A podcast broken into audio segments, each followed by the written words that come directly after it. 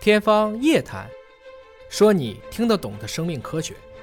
天方夜谭，说你听得懂的生命科学。各位好，我是向飞，为您请到的是华大集团的 CEO 尹烨老师。尹老师好。哎，向飞同学好。哎呀，今天这个话题突然之间发现和很多人的饭桌儿要要远离一下啊。啊，对，大家吃饭的时候等一会儿再听哈。对对啊对对，呃，如果把年轻的粪便移植给老年人，哎，竟然可以让他返老还童吗？啊，粪菌移植其实是个非常热门的话题，就是把健康人的粪便里对的菌群啊提取出来，是给这些需要治疗的人群。现在不是说有疾病了，真正就是年轻人对老年人，这是发表在《自然》杂志的子刊《衰老》杂志上，这是爱尔兰的大学的科学家们啊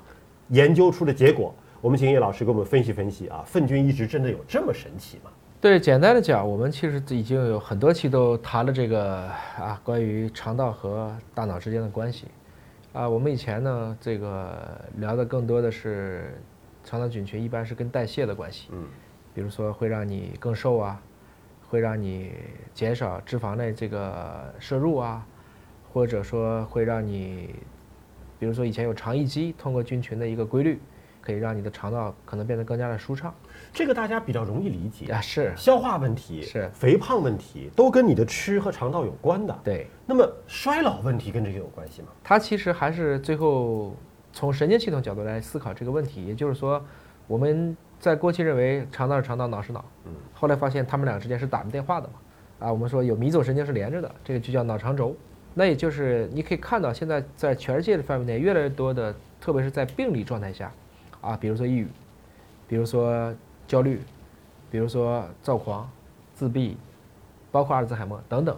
可能大家都试图尝试通过肠道菌群的调节来干预。这篇文章呢，首先说这还不是人的实验，嗯，目前说的是老鼠啊，还是在小老鼠身哎上。小鼠嗯身上去做的这个实验。所以大家不要过度的去联想啊目前的阶段还是在老鼠身上。，对，但是第二个方式呢，是在于我们也确实证明了，虽然今天人类还没到这一步，但是往这个方向走，看起来是有谱嗯，啊。也就是说，这可能是未来我们可以去尝试的一个方向，将一个年轻个体的肠道菌群移植到年老个体当中，会对年老个体的中枢神经系统产生哪些有利的影响，以及背后的分子机制是什么？我们今天讨论的问题就是这个。科学家们的实验啊，其实你想一想也挺简单的，就是把对年轻老鼠的肠道菌群提取出来，对，然后呢移植给我们之前讲过怎么样移植啊。是上面给吃进去也行，下面给从后面给到肠道里面是也行，是嗯反正移植给老年的老鼠。移植之后发生了什么变化呢？具体来讲呢，我们要去做这个实验，一定要有个对照。嗯，那它的实验组就是年轻的这个肠道菌群提取出来，扔给老年的老鼠，对照就是老年以老年，青年以青年，嗯，来作为对照。那么在这个过程当中呢，你会发现，哎，原来对老年老鼠嗯做的一些测验，确实都有一些明显的进步。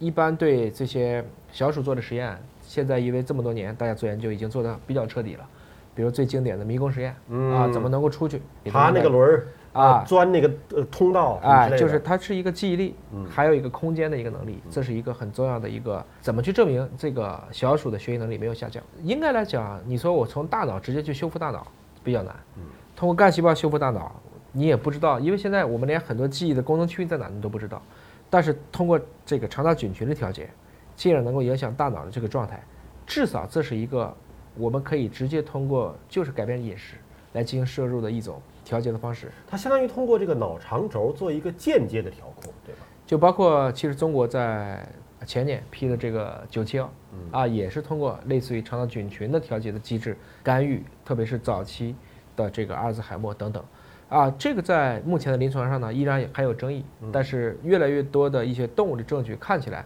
至少往这个方向走是可以去尝试一步的，因为他们发现这个老年小鼠的大脑啊，确实发生了变化，嗯，比如说我们知道这个我们的这个记忆的这个脑区主要是海马体，海马体海马体。那海马体当中的一些的小胶质细胞，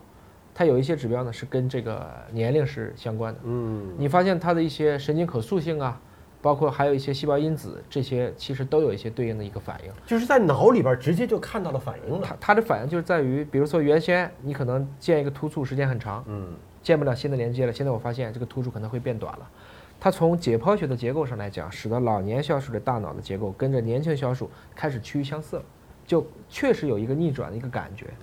所以从这个意义上讲呢，他就认为至少我去移植了年轻菌群的这一部分的老年的小鼠，实际上获得了比对照组更加明显的影响啊。这是在大脑的测试上啊，对同时还有一个研究的学术的名词说，短链脂肪酸的代谢，对老年小鼠移植菌群之后对也发生了变化。对这是个什么东西？它变化之后能怎么样？对，一般来讲，这个我们知道，就脂肪酸啊，它其实也是由若干个碳，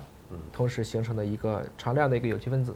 那常量和短量的区别就看连几个碳。嗯，我们在过去一直强调有一种菌群对人类是益生菌，我们一般叫丁酸杆菌，就甲乙丙丁嘛，甲烷、乙烷、丙烷、丁烷，所以丁酸杆菌四个碳，这样呢就是一个短量的一个脂肪酸。发现呢，这个年轻小鼠当中，它的肠道菌群如果是健康的话，那么这样的类似于丁酸杆菌这种短链脂肪酸的含量就会比较多。多了以后呢，因为发现短链脂肪酸参与到你像比如说免疫，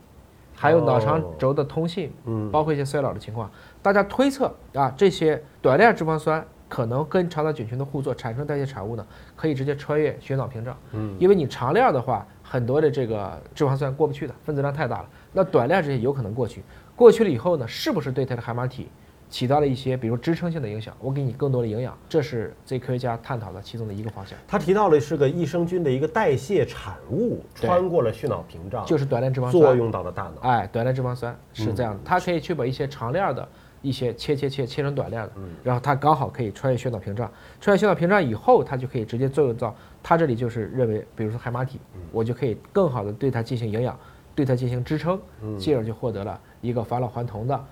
打引号的这样的一种想法。最终这篇文章给出的一个结论呢，就是将年轻小鼠的肠道菌群移植到老年小鼠体内之后，是可以减轻与衰老相关的行为缺陷的。就是对我在行为上嗯是，感受到了，对吧？是原来可能老年小鼠行动不灵敏了呀，记忆力衰退了呀，但是实实在在的在行为上发生了改善。是啊啊，，就不管它背后的分子机制到底是什么，嗯起码在表面看起来，它得到了一个巨大的飞跃了。对，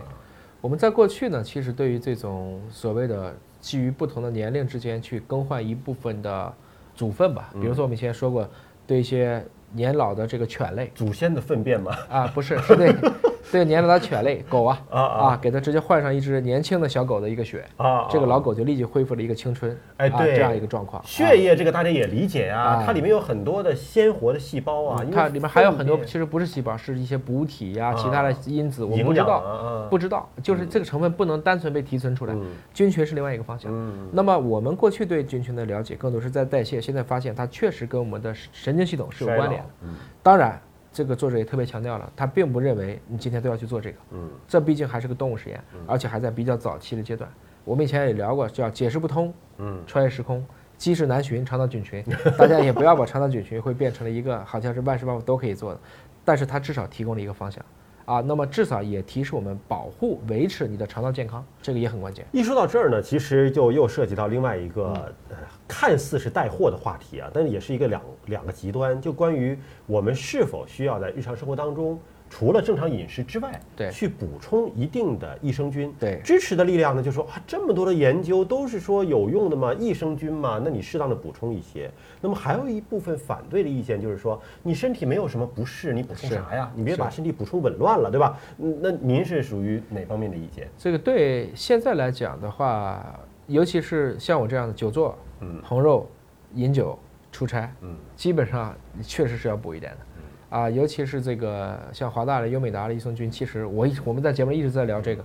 我确实出差的就会吃，嗯它最起码可以帮助我酒后减少这个肠道的反应。就您自认为自己的生活习惯没有那么的健康，啊、它里面儿最近他们刚出了一个叫优美达，叫合酒，嗯，就是喝酒，哦的确能够降低酒后腹泻的反应，嗯它确实还是有效的。当然，如果你本身生活就很规律，嗯，平时饮食条件也都很好，嗯，我们说大便的状态也都很好，我觉得那也没有必要，就是没有必要在一个你各方面都很好的条件下去干扰去干扰它，这还是一个我觉得要因人而异的过程。你知道，全世界有非常多的民族都会习惯吃类似的发酵食物，比如说朝鲜泡菜。泡菜呀、嗯哎纳豆啊，啊，包括奶酪啊等奶等，对嗯都是它有乳酸菌等等。嗯其实他觉得他爱吃这个，其实他也是在不断的去补充这个益生菌，只是他是从一个我们今天理解更健康的食补的角度来去补充这益生菌。嗯但是今天呢，因为你不能天天吃泡菜吧，那么这个过程中呢，这种便携式的可以做成糖果类的或者是冲剂类的这个益生菌呢，